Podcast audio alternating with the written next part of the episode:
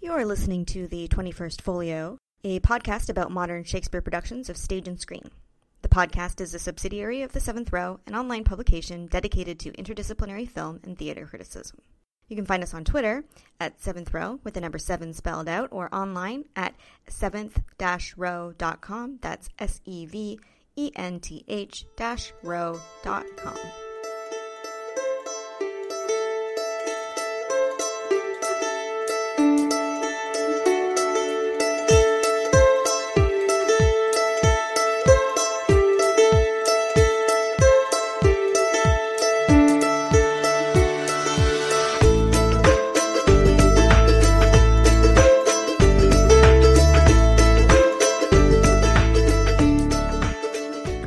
music? Is this okay? Yeah, yeah, have? yeah. Go for it. Um, I just want to. I'm curious about what people thought about the treatment of music on the stage versus the screen. I thought that both productions used it really effectively, but the music in the stage show, I think, was just really, really compelling. Um, and I think it's different because, of course, it's like the music in the stage show, everyone can hear it. Uh, whereas in the film, it's it doesn't. It's not like we imagine that the characters can hear the score. Whereas the integration of the music into the stage show was fantastic and it was just it was beautiful the way the way everyone got involved i mean not just at the end with the dance um, or i think did they open the second act with a song i can't remember Yeah, I think I think but they- um yeah but like there's a bit where i think it's during the drunken reveling scene when um uh sir toby and feste and sir andrew are all singing. And it's beautiful. They're all harmonizing fantastically with each other in that gorgeous old-fashioned uh, sort of 16th century style music.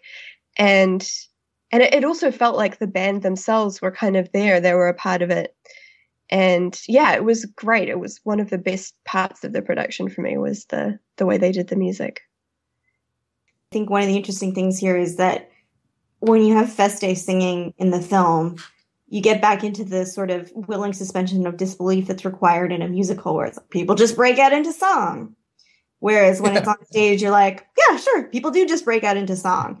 Um, but on film, like you have to have much more elaborate excuses or just, or just hope that the audience is going to go with it in a way that you could just, people just break out into song on stage and you're like, sure, why not? And nobody really talks about the fact that people are breaking out into song. I will say that I found the score at the beginning, especially of the Nunn film, like one of those mallet stroke moments that um using the film up. Like I know there are people who think that the Kenneth Branagh Much Ado About Nothing has a score that is way too on the nose, but I think it is incredibly subtle by comparison. oh like the the illyrian soldier theme that goes through Yeah. the dun, dun, dun, dun, dun, dun. yeah, definitely not subtle Right. Part of me feels like that's just scoring in the '90s. I don't know if that's fair or not, but it's interesting to me in the film that there are characters. I mean, characters communicate in music. You have Cesario or Viola, who she's like, I can work for him because I can I can sing, I can play music, and we we meet her playing the piano in the prologue. We meet uh, Sir Toby can play the piano. Sir Toby and and Feste have like a duet on the piano, which is neat. The, the music just seems so important to that to that play. Um, I mean, the it's film. the opening line. if music be the food of love, yeah, it's the second Yeah. word of the play is music. It's great there.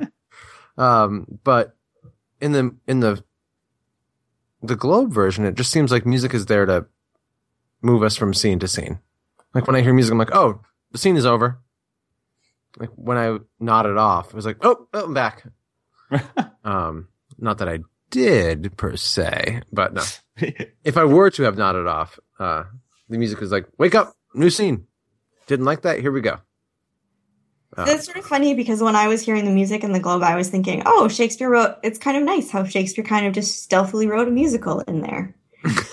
yeah, I, I, I connected it with the original practices of the production as well, and it made me sort of muse about the role of entertainment and the theater in Shakespeare's time and how it's sort of uh, all your entertainment in one. Like you don't you don't go to a to a concert. No, come to the theater. You'll get a show. you'll get a song and a dance too. Maybe a bear. I think one of the issues about Shakespeare on film and also recorded theater is a question about becoming dated and how we mm-hmm. interpret it. Because of course, with a stage production, we know that this is a product of 2012, and I don't know. There's an interesting question of whether are we still going to be watching it in 60 years, and with a film, does it become dated more quickly or less quickly? Like I don't know. I just don't want to watch the Laurence Olivier films. They just seem like dated and and horrifying to me to like even start. But then that's why you know Peter Hall didn't want, or sorry, not Peter Hall. Peter Brook didn't want his he's is doesn't want any of his productions recorded, and is glad that like his Midsummer Night's Dream was never recorded, and I would kill to get to see that. So I'm just sort of wondering what you think about how these things get dated, how they're products of their time, and are you know, do you think that Twelfth Night is going to be this sort of thing like Astaire and Rogers movies that we're still watching them 100 years later? Or do you think that it's going to be like people are going to dread them the way I am now dreading Lauren, watching Laurence Olivier's Henry V? I think people will dread them. Just judging these productions on their Like films are not of all time, but of an age, right? And there's very few like it's the strength of, you know, I guess primarily directorial vision, but can also be carried by like strong performances that can make, I guess, some films timeless in a way that, I mean, it's all the unconscious decisions or choices or whatever the fads are. I think of maybe an era of filming where it just carries on. Like, I don't know. I, I mean, it was just Helena Bonham Carter in it, but this film immediately brought to mind the like creative sensibilities of A Room with a View. And yeah. yeah.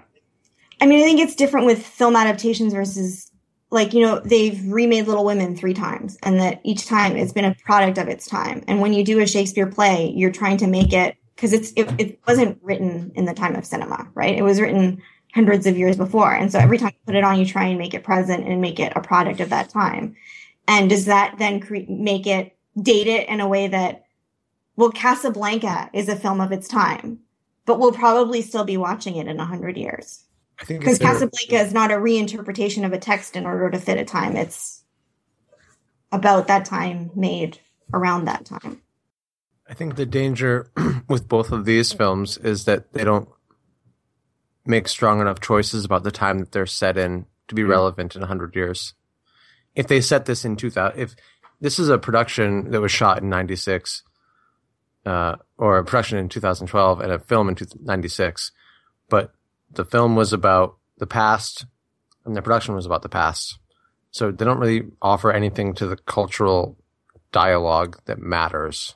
They're entertaining, they're beautiful, but I don't go, "Oh wow, that's a that's a snapshot of who we were in the late 90s, early 2000s that matters enough to me to, to be talking about in 100 years." If I'm alive, I'll watch them, but I don't think that that we will be talking about it um, unfortunately. But hopefully there will be a better 12th night by then, or a different 12th night that does capture the, the, you know, Shakespeare was the soul of his age, right? I don't think either of these films or productions are the soul of their age. So. And, and uh, just just on that note, you make a really interesting point because I think like Baz Luhrmann's Romeo and Juliet mm, seems to meet your criteria, right? Like it's that might, yeah, yeah, choices. I think so. I think so. It's very much a film of the 90s about the 90s right. I would i would think that that would survive. But then what about like the Branagh much ado about nothing? Because it's in a very vague time period. It's like not oh, even oh, an obvious time period the way these 12 nights are. Like right. they're not our time period but they're an obvious time period. Whereas the yeah. Branagh or the Branagh much ado is set in question mark but right. then are we yeah. ever going to have like another emma thompson beatrice I mean, there will be other Beatrices, but right. No, that that I don't think that'll be talked about either. Unfortunately, it's a great great movie. Yeah. Great, great stunning performances, but again, it doesn't say anything about the time. See, it's interesting because whether or not that's true, I really also don't think that the Whedon Much Ado About Nothing is going to be talked about in a hundred years. Oh no! Um, I mean, despite it, yeah, I despite its its setting in well now-ish, like it's pretty clearly set yeah. uh, in a world at least where you can watch a video of someone getting arrested on a on a phone. Um, but then maybe that's again just because even though it, it had a clear setting in a in a modern world, it didn't actually have anything to say about our world right now. It was just the setting. Um, so yeah, and also just the fact that I just don't think it's that great. But that's a whole other four hour yeah, long I podcast. And I both have major problems with that with that film, but I know that that the Whedon film usurped the place in a lot of people's hearts that Branagh's film had for you know twenty years, and I wonder if part of that is just because they were like, oh well, this is my time. There are cell phones. Yeah, and I think maybe it, it had more to say about the Whedonverse, like because it was it was absolutely Whedon asks his friends around to do this thing. Maybe it just for for people who love his work, maybe it was it had that same kind of sense of joy and um and just people working together who work really well together that Branagh's does for a different group of actors who work together a lot. But if you're not so completely embedded in the Whedonverse, which actually I, I probably consider myself to be quite embedded, but um, yeah, oh, I am too. But I, it didn't matter. I, like even Yeah. though it's like happy ending angel fan fiction, whatever. I don't care. I don't know. Maybe I mean because I remember watching it in the movie theater when it first came out and being really enjoying it, and then watching it again for the podcast. I had a completely different take. So maybe it was just sitting down thinking about it as a piece of Shakespeare rather than as, oh my god, that's Clark Gregg and Nathan Fillion and like everyone else in the same movie. That changed it. Yeah, now you've got me thinking about like the so immediacy is the word I'm like mulling on, and theater by its very nature has an immediacy that you can sort of relate and connect to as an audience member. That I, I'm wondering how it how it happens in the film world, where you know certain performances might seem less vivid, less vivid or immediate when they don't speak to the particulars of an age. Uh, these are very loose thoughts. And does anyone have anything intelligent to say? Intelligent is an idea. I love where that was going. I'm with you on that. Uh, I, I don't know. I don't know. I mean, I want to know what that. I don't. I don't know. If, uh, we discussed this off air, I suppose, prior to recording this. But I'm not a film guy. I don't know anything about film, and I want to know what that is. I want. I want to know. I want to see a film that grabs me in the same way that getting kicked by accident by an actor grabs me. Like I don't know what that is. I don't think it's 3D. I I think part of it though is being able to watch it over and over and over and over again. I think that's part of what film is for me. That part of why I love the Branagh Much Ado About Nothing is because I've seen it hundreds of times, and you just get to. It's like an old friend, and at the same mm-hmm. time, because you get to watch it over and over and over again, you can put all kinds of like subtle things in that. You know, I didn't notice the first time. I didn't notice the second time. I didn't notice the tenth time, but I noticed the twentieth time. And Okay. great movies. I mean, obviously, you see different things when you see a, a theater production over and over again, but you also see different things because it's different each night. I don't know that I have a really good answer for you because I grew up on both. Like, I'm a kid of the theater. I went to like every single theater camp you could possibly do. I was putting on plays when I was five and like organizing my classmates and getting them away from soccer practice to do this. Like, that was my childhood but I also grew up on movies. Like I, we got a laserdisc player because I wore out the tape, the VHS of Singing in the Rain. I watched it so many times. Um, and like watching Siskel and Ebert at the movies was like a, a weekend ritual. So I really grew up, grew up on both of them, even though like as an actor, like a person doing it, I was always much more within the theater as opposed to within film. I went through a very brief period where I thought about doing like screen acting and just like disappeared very quickly also. Um, so, and I feel like if I lived in London or New, well, or New York and like I had money, I could very easily, especially London, I would just like, if I lived in London, I might just stop going to movies and just go to the theater. But there's also, I think at this point, there's a really interesting connection between film and theater and that you can't really understand film without being aware of theater. And, you, and to some degree, you can't understand theater without being, maybe less so because it's an older form, without being aware of film, that they're both informing one another and that you get things from film that are being imported into theater and things from theater that are being imported into film. And you especially get this now because you have a lot of theater directors who work in both and you have a lot of actors who do both. So I don't know. It's, it's, it's a complicated, it's a difficult question. I think the other thing too is that just talking about recorded theater is that part of the way people see theater is in the context of all the other productions that they've seen. And if you've missed certain productions, you become, you like are no longer part of the conversation in a way. Like a Hamlet cannot open in London at this point without the review being like, well, in the Trevor Nunn Hamlet starring Ben Whishaw Like you literally cannot do Hamlet without somebody saying that. And the fact that I haven't seen it, I feel like I'm missing out on this huge conversation. There is a recording. I'm going to watch it in June. But, um, but I didn't know that for like a long time. And then even just knowing it, I still feel like I've missed out on it. And I'm so glad that I'm going to finally get to see it, even though the recording is probably mediocre because it wasn't really intended for an audience. It was intended for research purposes. But if you aren't part of that, then you don't necessarily know what's gone on. And I think something that I realized is we have the same sort of thing in Toronto and in Canada is that the Stratford Festival really looms large. And, and I discovered when I, like, you know, grew up and went to university that like my all my other friends who were into theater they'd seen the same productions. And it was like the first time in my life that it was like oh you saw that cabaret too? And you could have this discussion where then the next time you saw cabaret or the next time you saw 12th night or whatever then everybody had seen all the productions and you could have that discussion.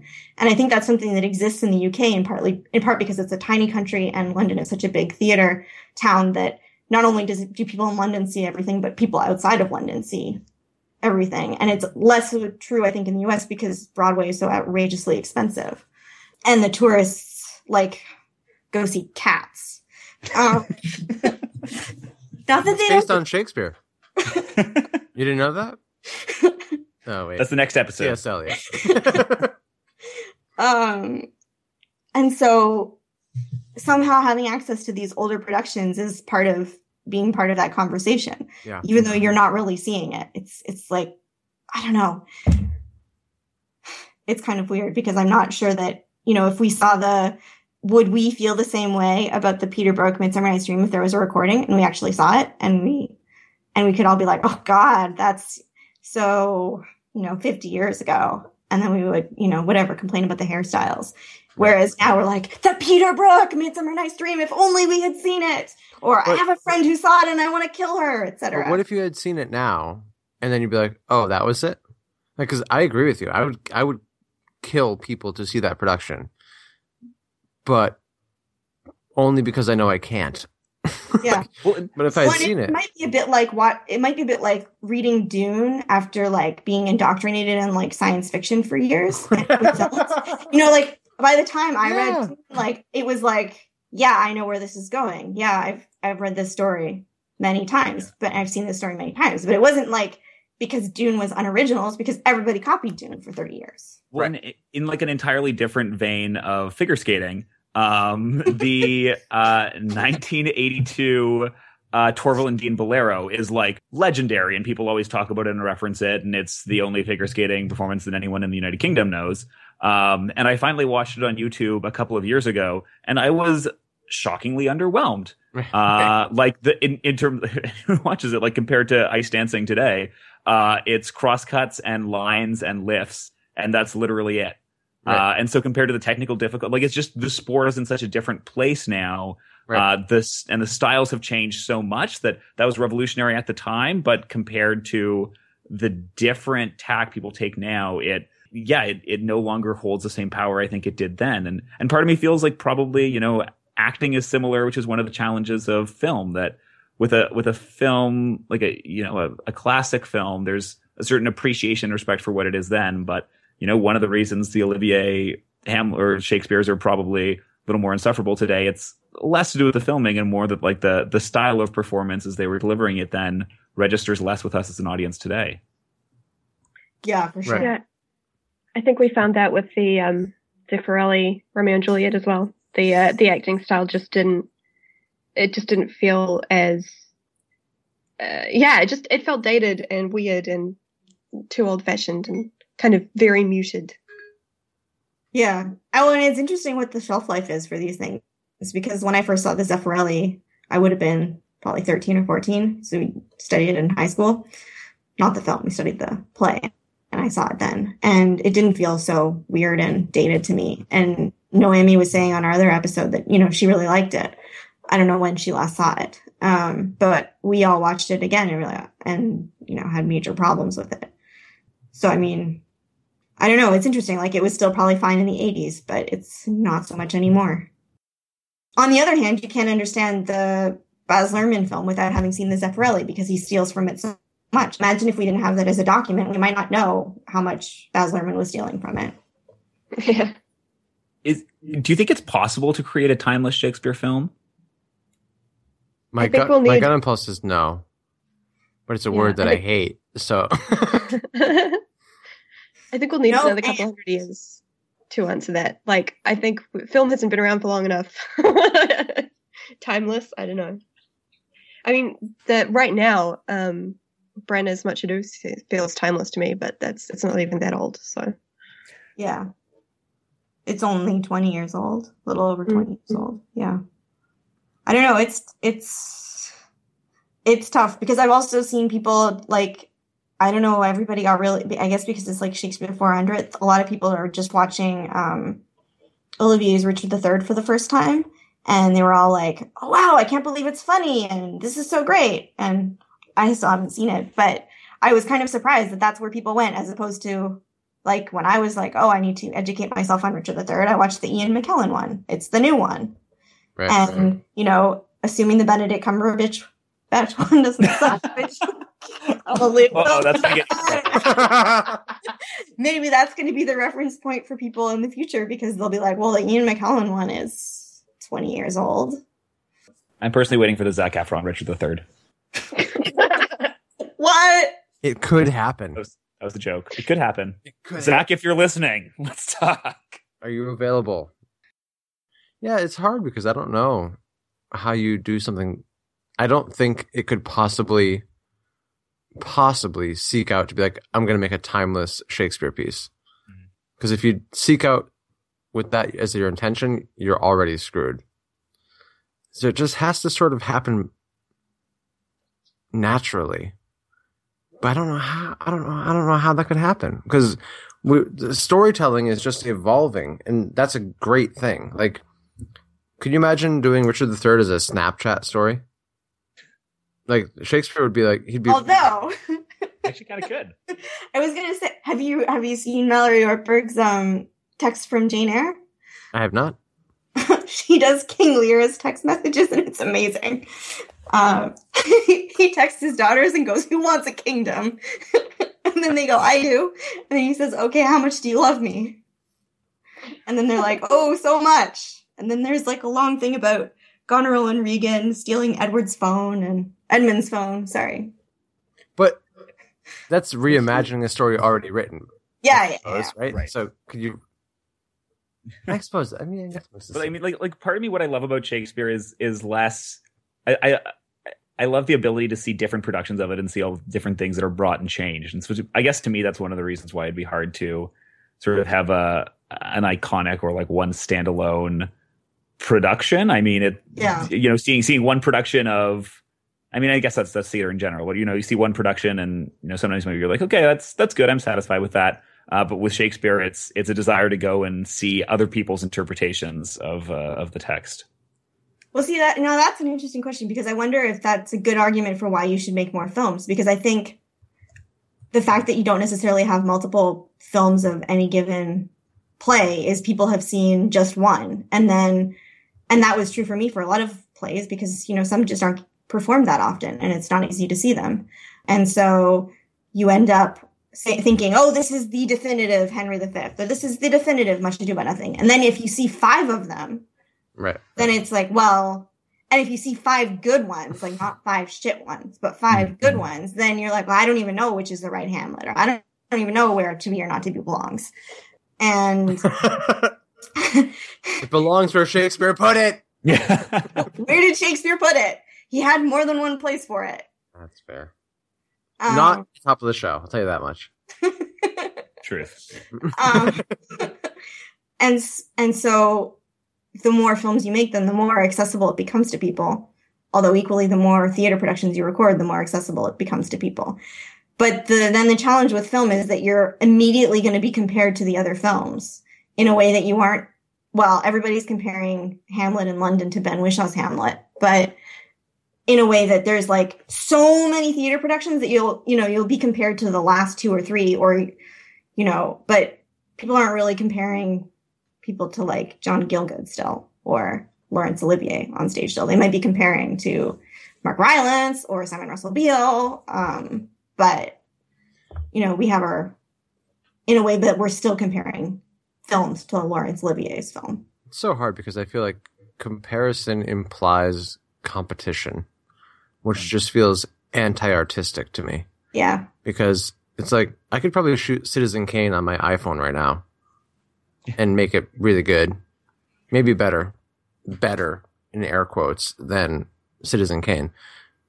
But the Citizen Kane is so much more important than anything I could ever do. like it's about the time that you're in, you know. Right. So I don't know. It just feels it's so fun to talk about, but it's also like, but why? Why? Why compare? Why? Why not just reflect on? That's why I, I really have enjoyed this conversation. Has been talking about these two productions as they are in relation to each other, but not being like this one is better than because mm-hmm. blank. Like that's it's we're not. This isn't theater. Isn't a sport. Yeah. It's not you know two points versus one point. Like they won. Trevor Right. Nunn won two to one against Tim Carroll. well, I, what, that's because in in the film world, you think of these things as remakes. You know, Right. like not that really we're thinking of like Henry V as a remake, but like if they do another, you know, Ocean's Eleven was a remake of Ocean's Eleven, Right. and that you, when you make a film, it's it's like this definitive text, right? There's only one version of it, or you know, there might be a director's cut and whatever, but there's essentially one version of it. Whereas with theater, you know, plays are designed, if they're written well, to be done over and over and over and over again. And theater going audiences are like, I'm never bored of seeing Cat on a Hot Tin Roof. Like, I will see 20 of those. And if they made 20 films, I would watch them too if they were like decent. Mm. On Netflix. But film goers are like, well, I've seen that story to the point that they're even like, well, I've now seen High Rise the movie. I don't need to read High Rise the book, even though it's like a terrible adaptation. And that happens a lot with books is like, well, I've seen the movie. Right. I don't need to read the book. But if you see a play, it's like, well, I still need to see, you know, the greats anyway. You want to see them over and over and over again. You don't necessarily need to see, you know, certain plays over and over and over again. Although it's not a bad thing to see them all. I'll see. I'll see it again. I'll see. I'll see another Twelfth Night tomorrow. Probably. I'm ready. Yeah. Yeah. I mean, after this conversation, I want to rewatch both films. right. Right. Is that it? I think that's it. Well, that's the end of this episode on 12th Night, uh, the Globe Theater production from 2012 that was recorded and the Trevor Nunn film. I'm Alex Heeney, the editor in chief of The Seventh Row and the host of this podcast, 21st Folio. You can find me on Twitter at BWestCineaste. That's B W E S T C I N E A S T E. My guests today are Caitlin Merriman, Hi, I'm Caitlin Merriman. You can find me on Twitter at Caitlin Snark, C A I T L I N S N A R K. and Craig, I'm Craig Ruttan, a theater enthusiast on Twitter at CRUT, CRUT. And Dan. I'm on Twitter at DanBeauKnows. D A N B E A U K N O W S. And you can find us all on Twitter at 21st Folio. That's 21STFOLIO. You can find Dan on his podcast at No Holds Barred Cast. That's, that's the Twitter, Twitter handle. Yes. That's correct. And you can also find, we've got a new website running. Finally, it's 21stfolio.com, 21STFOLIO.com, uh, where you can find all the episodes and, uh, with long show notes and information about all of our guests. Yeah. Thanks. Thanks everybody. Thanks for Thank you. having me in the Yeah, top night. thanks, This Dan. was fun.